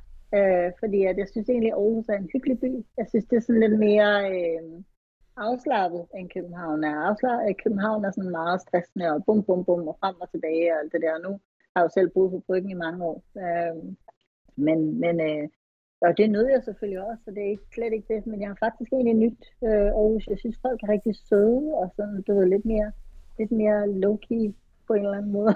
det kan jeg sgu meget godt lide. Altså, Nu når kommer jeg jo også, nu har jeg jo boet i, i Kalifornien i så mange år, og der er folk lige lidt her har et andet, en anden mentalitet, end de har i København, ikke? ja, Så, Det har de. så nu var jeg jo vant til den mentalitet i USA, og så var det ligesom om at komme tilbage til København, så sådan, hvorfor fanden er I alle sammen sure? virkede bare, virkede så, du ved, så ja, jeg ved sgu ikke, hvad kolde på en eller anden måde. Altså, København er det eneste sted, hvor jeg gerne vil hjem fra igen. Jeg kan godt lide at komme derover, Ja. men jeg ved, jeg altid Det er vil hjem. Øhm, Og en af de ting, som jeg stusser over, det er, at næsten uanset hvor vi har været i København, så oplever vi folk, der råber af hinanden. Øh, Ja, folk, det er folk, der altså, de bliver, altså, de sviner hinanden til på cykelstien, hvis ikke de kommer ind til siden. øh, eller på restauranter, eller et eller andet. Altså, det, der er ikke sådan en... I Jylland er, er folk en lille smule mere mellow. Det er nemlig lige præcis, og det kan jeg faktisk godt lide, fordi at jeg er selv sådan, jeg bliver sådan, ej okay, altså, nu er vi lige, der er plads til alle, og vi skal, vi skal sgu være søde ved hinanden, fordi vi er alle sammen mennesker, og vi er alle sammen sammen i det her. Så hvorfor ikke behandle hinanden godt? Altså, jeg kan slet ikke forstå den der mentalitet. Det er, det er, lidt, Så- det er lidt sjovt, men det er sådan en... Der er mange sådan... Når jeg taler med københavnere, så de er faktisk ikke klar over, at de gør det. Altså, Jamen, mange af, dem, mange af dem er overhovedet ikke klar over, at de gør det. Så siger sådan, hvordan kan du ikke være klar over det? I det, er jo, det, er jo, det er jo et galehus, jo. Det er folk, folk er... De virker pissesure derovre, og det tror jeg ikke, de er. Men det er sådan virkelig... Lunden er virkelig kort mange steder, hvor Virkelig man kort. sådan... Hvor, især steder, hvor der er mange mennesker, hvor man måske bør have lidt mere line, øh, når man ja. Bevæger sig rundt. Det er altså sådan en ting, som det tænker jeg hver, hver gang over er derovre.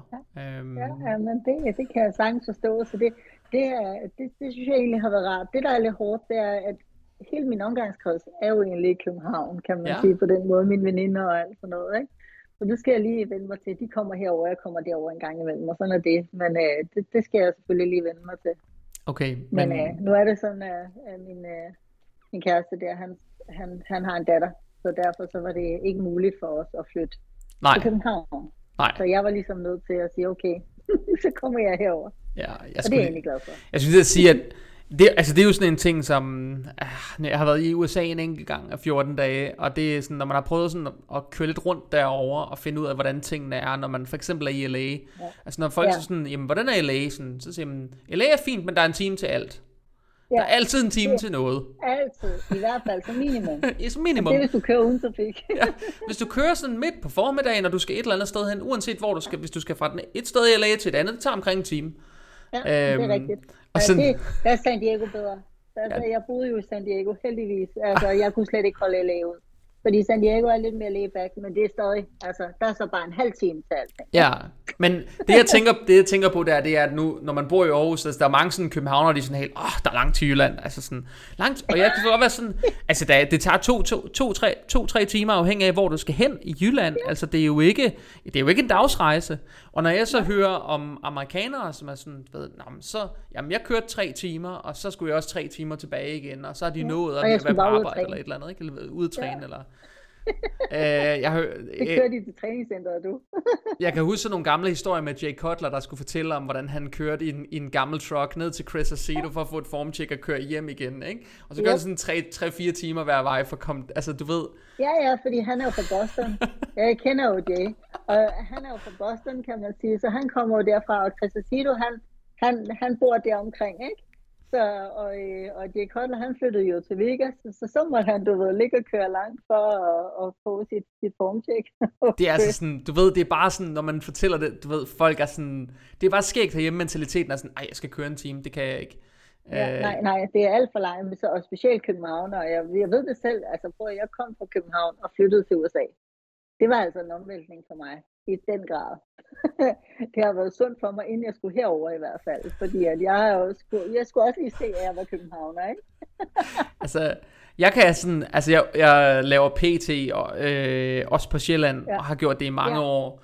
Og en. Ja. sjov ting er, hvis man får fat i nogen, der bor uden for København, så afstanden, selvom de skal køre tre kvarter måske, det er okay for dem. Får man fat i nogen, der bor inde på Nørrebro eller et eller andet, så hvis de kan køre en time, de kan være sådan helt, jamen det kan jeg jo ikke, jeg skal jo transportere mig selv.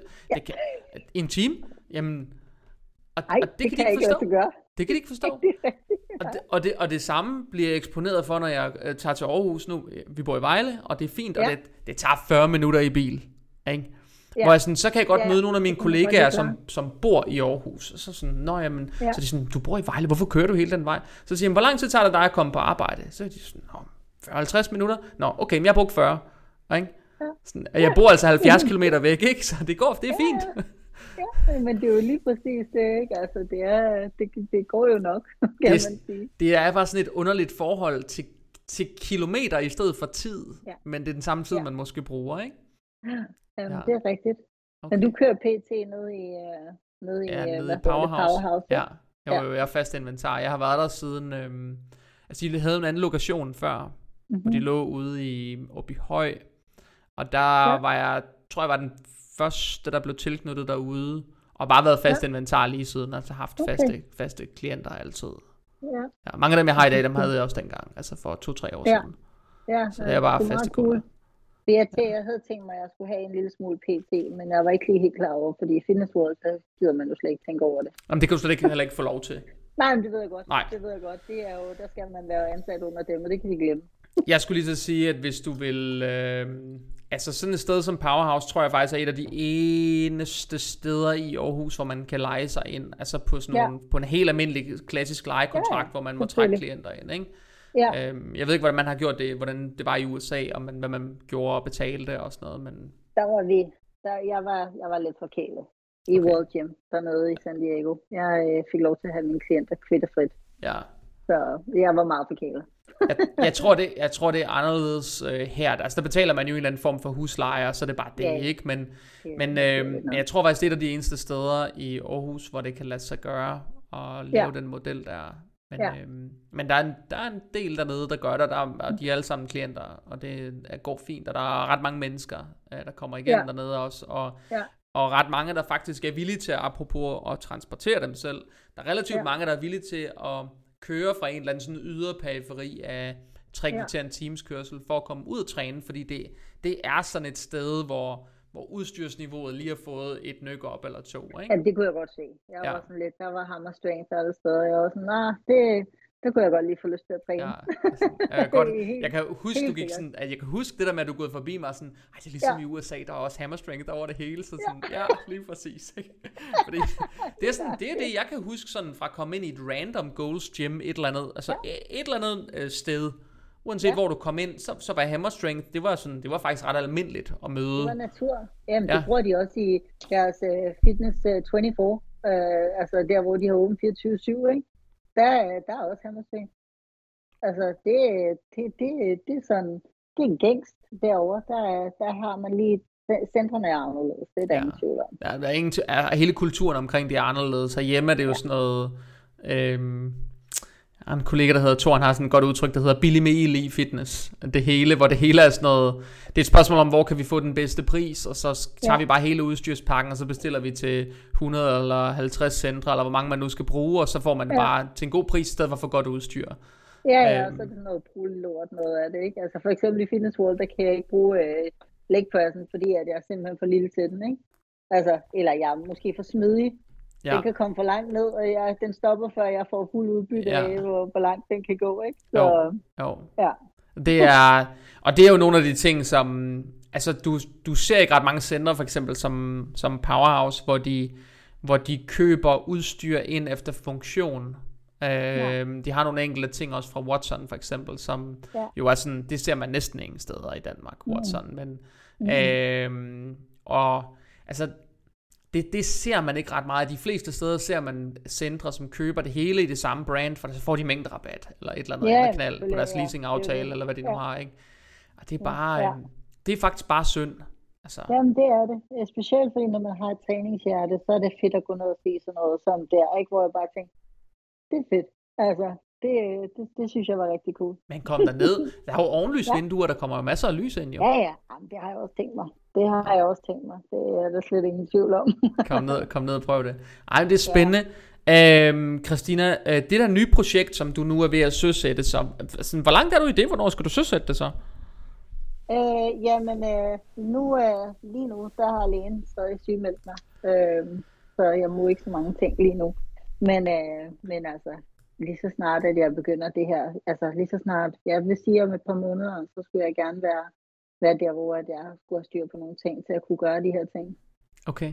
Så, altså, fordi der er lige, jeg er ved at lave hjemmeside og alle de der ting, der lige skal til, øh, der lige skal bruges også, ikke? Så, øh, så det, det er sådan helt forarbejdet. Jeg har Ja. ligesom skrevet sammen, og så, øh, så var det meningen, at jeg gerne ville have haft nogle klienter nu, og skulle egentlig have været gået i luften med det, men så, ja, så blev jeg lige lidt underdrejet af det her graviditet, åbenbart. Selvom man siger, det ikke er en sygdom. Det, prøv, graviditet er ikke en sygdom, men jeg kan fortælle dig, at graviditetsforløb er meget forskellige. Uh, det er i hvert fald sådan det, jeg oplever, at sådan, jeg synes, jeg synes overhovedet ikke, jeg oplever nogen, der har den samme oplevelse med det der. Nej. Øh, så, Jamen, jeg er sgu ellers normalt ret hardcore, og jeg kan tage rigtig mange ting, men, øh, men jeg tror simpelthen, det har noget at gøre med mit stofskifte. Øh, var virkelig, virkelig dårligt, da jeg kom hjem til Danmark. Har de prøvet, fordi jeg skulle skifte medicin fra amerikansk medicin til, til den danske medicin. Og det har de ikke gjort særlig godt.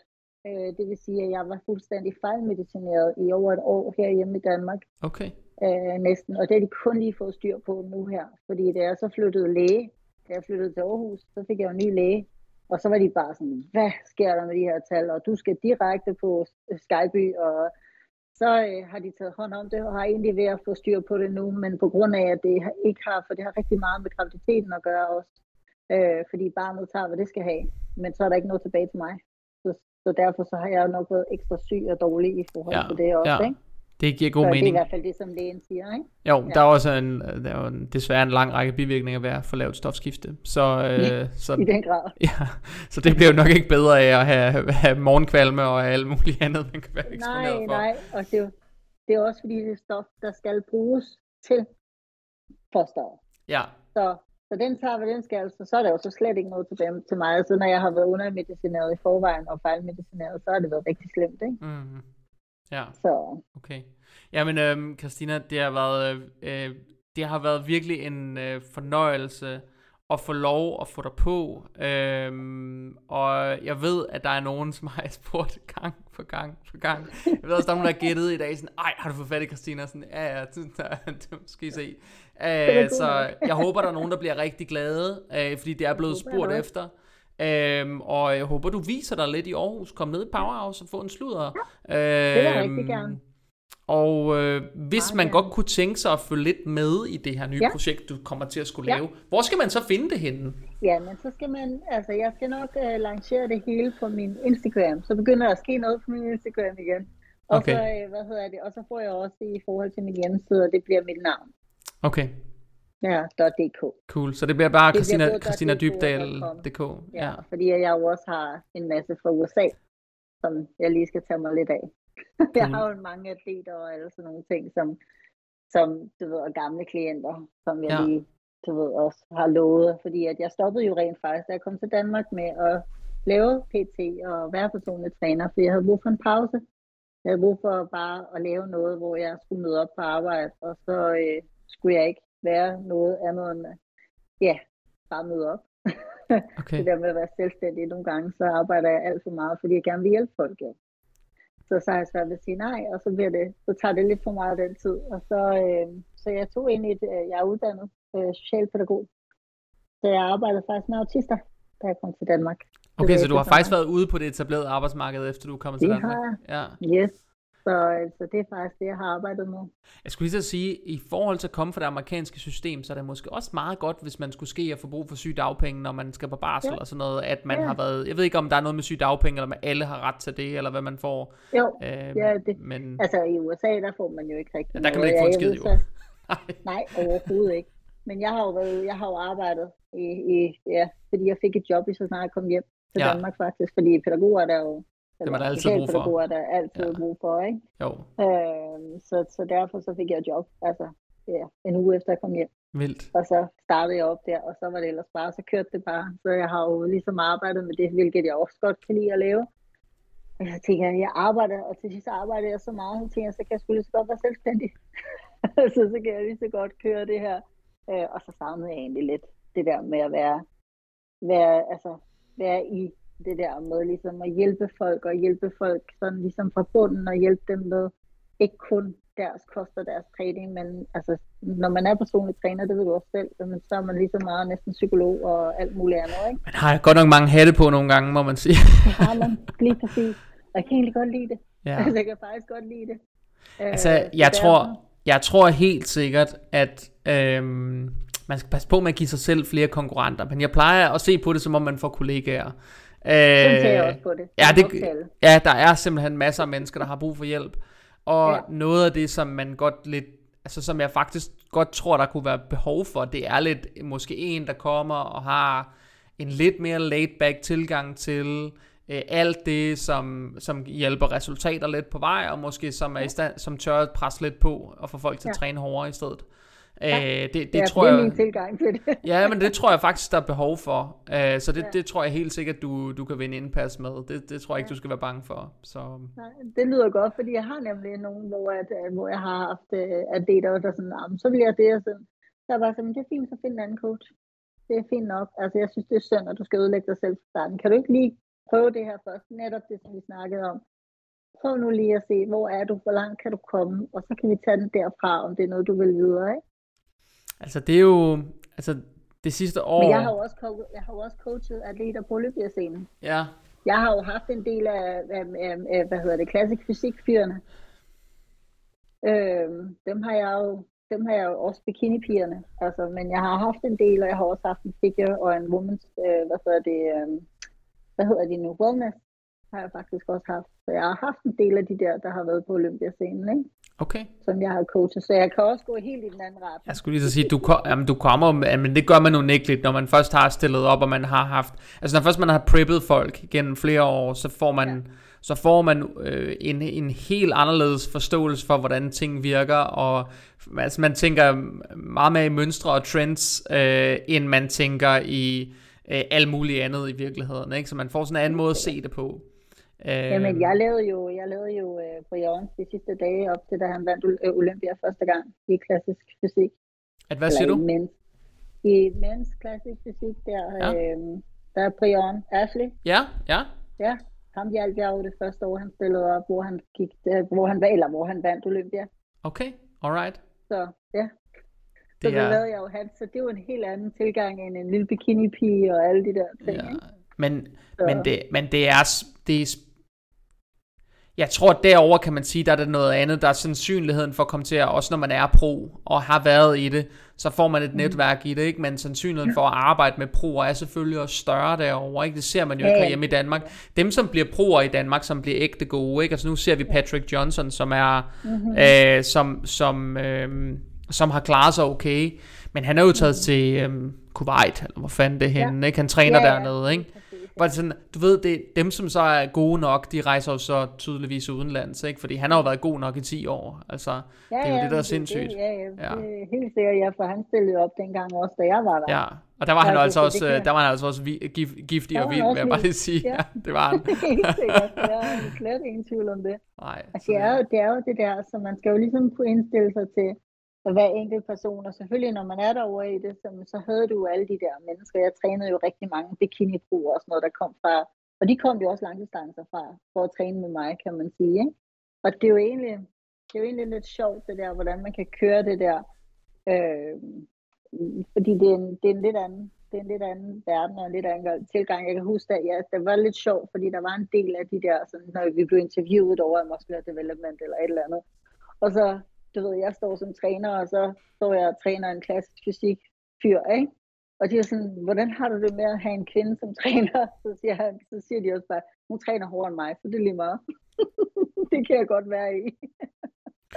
det, jeg tror faktisk, at lige nøjagtigt, altså i Danmark er der sådan, har der i hvert fald tidligere været sådan en mentalitet med, at man, man skal have en træner, der, der, der ser ud på en bestemt måde, men, ja. men når man har prøvet at være øh, i det der miljø i USA, så finder man ud af, at der er mange af dem, de har en træner, som og måske mange gange slet ikke ser ud, som om de træner. Øh, ja, men i den grad, ja. men, som ved, men som ved nok om det, til at kunne ja. hjælpe dem, og, og, ja. og det, det er der tillid omkring. Den, den ja. form for tillid er der ligesom ikke i Danmark. Der skal man look the part, ja. eller også skal man ja. virkelig have aftjent sin værnepligt, til folk kan se, okay, han har fandme lavet resultater, ja. det er okay nu, ikke? Men jo, det er rigtigt. Der skal man have CV, der er så langt. det skal jo da altså bare. Det er, altså, det, er, det er sjovt at se, og det, det er bare anderledes derovre, ikke? Det er helt sikkert, det er der ingen tvivl om. Men det var også lidt sjovt, for da jeg kom derover til at starte med, der vidste ingen, hvem jeg var. Nej. Og jeg kom jo bare, og et, ikke nogen kendte mig, og så lige pludselig så begyndte jeg, du ved, og lige der, der var jeg off-season, og var ikke sådan, du ved, jeg gjorde, altså jo, men så begyndte jeg at træne op mod konkurrencen, og så fordi, så begyndte folk bare, du ved, og så lige pludselig, så begyndte folk, og så, øh, da jeg så gik direkte der til Olympia, så efter der, så fik jeg simpelthen så travlt, jeg havde slet ikke nok altså, tid til atleter og folk, der ellers gerne ville træne med mig. Men det var lidt sjovt, for i starten, der kunne jeg nærmest ikke få nogen kunder. Altså, det var kun sådan lige, du ved, Ja, ja, så jeg havde jo stadig en fysik og sådan noget, ikke? Men, men, men derover der skal man altså også lige vise, hvem man er. Der skal CV'et også helst gøre noget. men, det er, men det er sjovt, fordi når man ser mange af de der trænertyper, sådan, altså sådan en som Chris Aceto, hvis man så ham og ikke anede, hvem han var, så vil man tænke, altså hvad, hvad for en planet er du falder ned fra gammelfar? Ja. Fordi han ligner jo faktisk bare en, som er sådan, han ligner ja. sådan en average dude, ikke? Ja, det gør han i den grad. Hvis man, I den grad. Når, hvis man nogen, nogen, nogensinde har den fornøjelse at møde sådan en som Harney for eksempel, ja. som jo virkelig ja. er kendt derovre, sådan, ja, ja. Hvis, man, hvis man møder ham på gaden, så tænker man ikke, at det er det, han går og, og, og, øh, og laver øh, ved siden af. Tænker man ikke. Og sådan er der altså mange af de der trænertyper, hvor når man sådan ser dem, så tænker man sådan, Nå, det er ja. det, du laver? Nå, okay, nå, nå. Ja. Men, øh, men det er sådan, der er alligevel en anden tillid til det, at når man kommer med noget ja. viden, det er i hvert fald sådan, det er i hvert fald det, sådan, jeg sådan har observeret på afstand, det er sådan, mm-hmm. kommer man med den rigtige viden, så kan man godt få lov at være med i klubben. Ja, øhm, men det er det. Og det er der en vis distance til i Danmark, at hvis man kommer med viden, så skal man også lige bevise, at man, også, at man er god nok. Ja, øhm, det kan ikke nytte noget, du bare læser i en bog. Du skal også lige kunne vise, at du kan det. ja, det er altså sjovt. Så øh, ja, det er skægt. Men øh, du, skal, du skal endelig komme derned. Det har simpelthen været sådan en fornøjelse, Christina. Øhm, og øh, har du lyst til en part 2 på et eller andet tidspunkt, så tager vi det. Øhm, ja, og ellers øh, må du komme ned i... Det kan har en masse spørgsmål, og det synes jeg er rigtig fordomsfulde i forhold til alle de her ting. Jeg synes bare, jeg synes bare at, der er noget ved at værdsætte hårdt arbejde og, og, og gøre det. Det er sgu også en anden følelse, altså, når man har gjort det, ikke? Det, det er en anden... Det, det, er en, det er en måde at dyrke det på, der er fra en anden tid. Det er rigtigt. Det er ja, det er det. Øhm, det. Det er sådan en Ja, det er sådan en blood and guts-agtig indstilling til det, som, ja. som desværre nok, det får man nok ikke ret mange til at gøre. Men, Nej, jeg er enig. Øhm, det, ja, det er desværre. sådan lidt anderledes. Det er desværre, ja, ja. fordi det, jeg tror da, vi vil ikke se, at, at atleter, de, øh, de døde så hyppigt og frekvent, som, som vi ser lige nu. Mm-hmm. Hvis ja. ikke det var fordi, at der blev presset på øh, på medicinskabet. Det er altså ikke fordi, de har været inde og bænkpresse lidt for mange gange, at de, de får dårlig hjerte, eller Nej, øh, pludselig, pludselig dør, eller får akut nyresvigt, ja. eller et eller andet andet, som, ja. som øh, slår folk ihjel. Det er altså ja. ikke derfor. Ja, øhm, det er vi helt enige om, og det er også det der med, hvad vil du gerne? Hvad vil du gerne på længere sigt? Ja. Du vil gerne have det der, vil du ikke også gerne en masse andre ting samtidig med?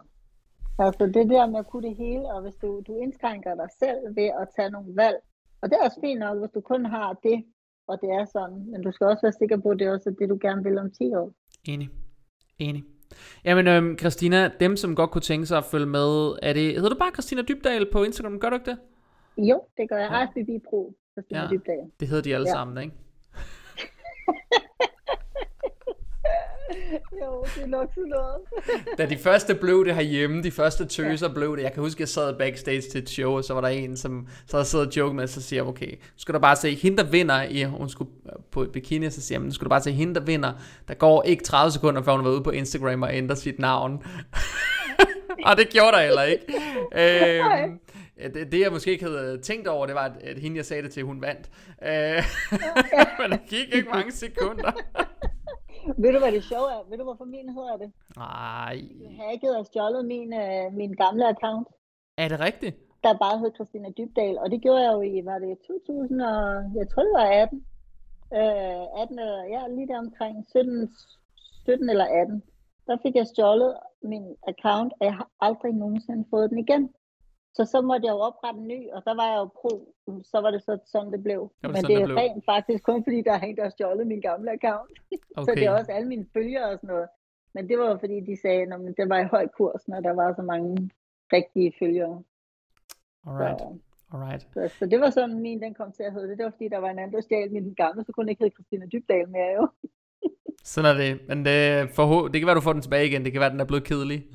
I don't know. Ja, jeg ved ja. Det, det er sgu mange år siden efterhånden nu, ikke? Ja. Øh, men øh, ja, skidt pyt. Det er skidt meget. Fred være med det. Jamen Christina, ja. tusind tak, fordi du gad. Øhm, og til alle jer, som har lyttet med på det her afsnit, tusind, tusind tak, fordi I har lyttet med på endnu et afsnit af Fitness Unplugged. Øhm, husk at dele og like og øh, gå ind og abonnere og alle de der ting, som I ved, der virker. Og øh, så lyttes vi ved igen i næste uge. Ha' det rigtig godt. Hej hej.